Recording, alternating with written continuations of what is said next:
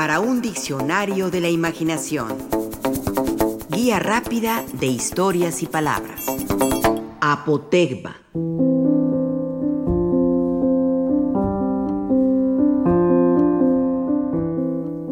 El adjetivo cuando no da vida, mata. Aseguraba no sin razón el escritor chileno Vicente Huidobro. El principio es el agua, estableció el filósofo griego Tales de Mileto, quien también dijo, lo más grande es el espacio, pues contiene todas las cosas. Anaximandro, por su parte, aseguró, la naturaleza de lo infinito es eterna y no envejece. O Anaxímenes, tan equivocado estaba cuando afirmó, el mundo es plano, y también al decir que el sol es plano como una hoja.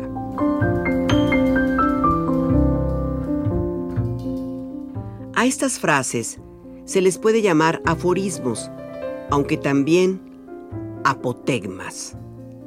Son frases breves llenas de sabiduría. Son la forma mínima en que se expresa el saber, como si se tratara de una fórmula algebraica hecha de palabras son juicios sobre algún aspecto del mundo o de la vida. Son enseñanzas que no se extienden, sino que se comprimen, como esta, escrita por Plutarco a propósito del rey Agesilao. Cuando Agesilao era todavía un joven en la celebración de un festival de muchachos desnudos, el director de la danza le asignó un lugar que no era el más adecuado para su jerarquía y estirpe. Ya estaba designado para ser rey, pero no le importó y obedeció. A Gesilao le dijo al director de la danza, Está bien, yo te demostraré que no es el lugar el que honra a los hombres, sino los hombres los que honran a los lugares.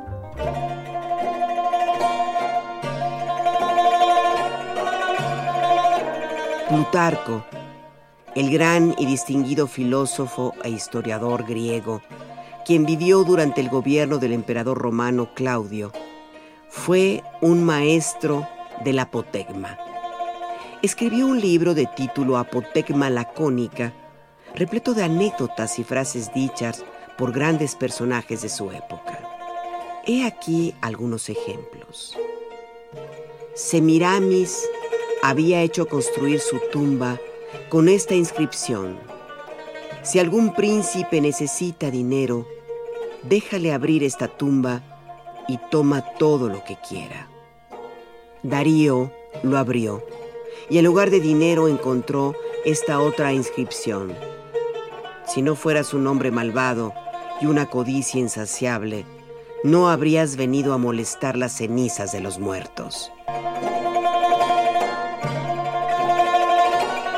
Filipo, padre de Alejandro Magno, fue, según Teofrasto, el más grande de los reyes de Macedonia, no solo por su fortuna, sino también por su sabiduría y su moderación. En un momento dado, sus más cercanos quisieron que él expulsara de su corte a un hombre que hablaba mal de él. Dijo que no haría nada, por temor a difundir su calumnia en todas partes. En otra ocasión, al tener que juzgar a dos hombres igualmente malos, sentenció a uno a huir de Macedonia y al otro a perseguirlo.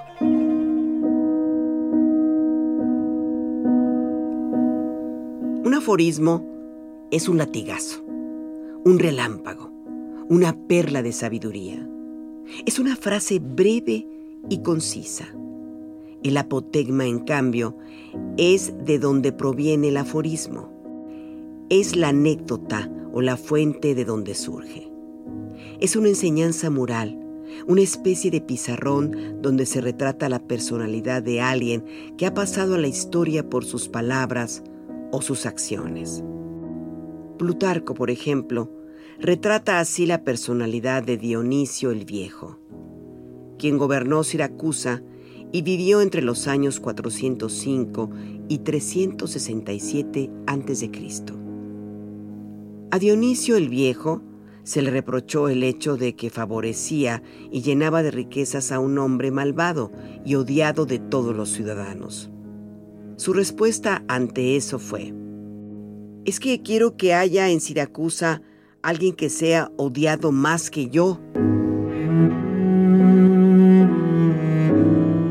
En cuanto a su hijo Dionisio el joven, quien heredó un reino y dilapidó su fortuna y su reinado, Plutarco recogió esta anécdota, donde este joven tirano confesó que se había juntado con filósofos sofistas, no porque le gustara, sino porque era bueno para su reputación.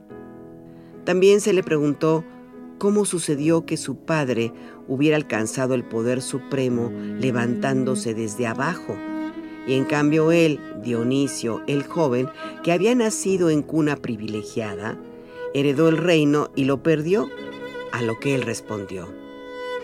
Es que mi padre se hizo cargo cuando el gobierno popular era odiado y yo cuando la tiranía era odiada. Al insistírsele sobre el tema, se excusó. Es que mi padre me dejó su poder, no su fortuna.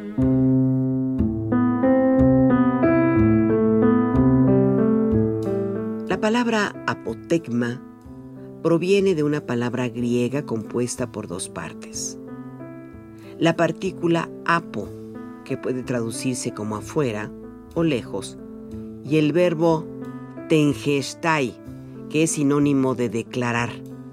Así, el apotegma es una enseñanza, una sentencia breve y graciosa que nos viene de afuera, es decir, dicha o hecha por alguien más.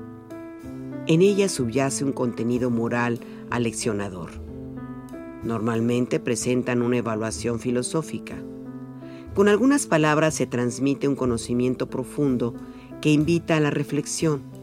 La primera mención latina de este helenismo aparece con Cicerón, quien escribió cosas agraciadas y donosas como aquellas que recopiló el viejo Catón, las cuales se llaman apotegmas.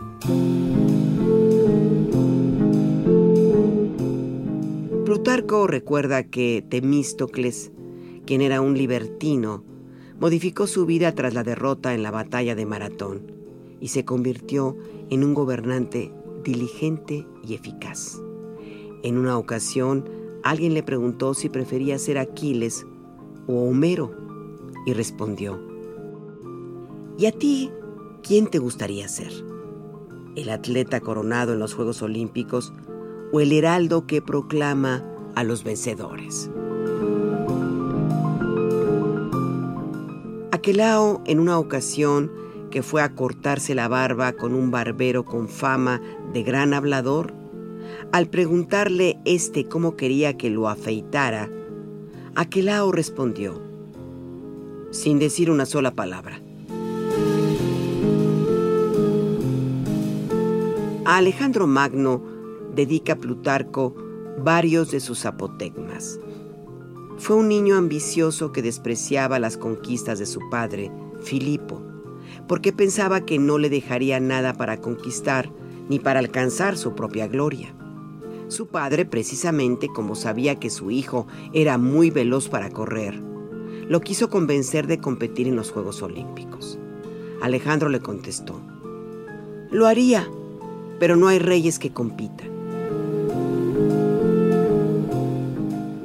Ya en plan de conquistador del mundo, Alejandro escuchó cómo sus soldados le prometían ganar.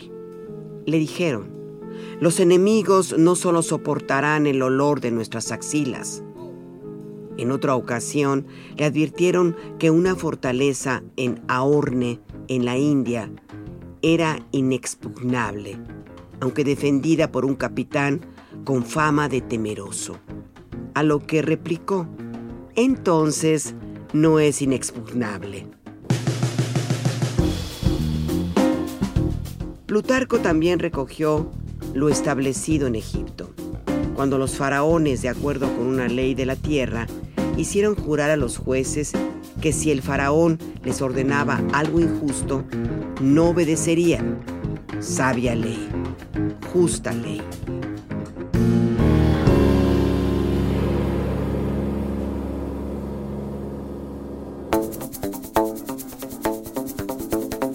Participamos en este programa Juan Ramírez, Rafael Méndez, María Eugenia Pulido, Mauricio Carrera y Pilar Muñoz.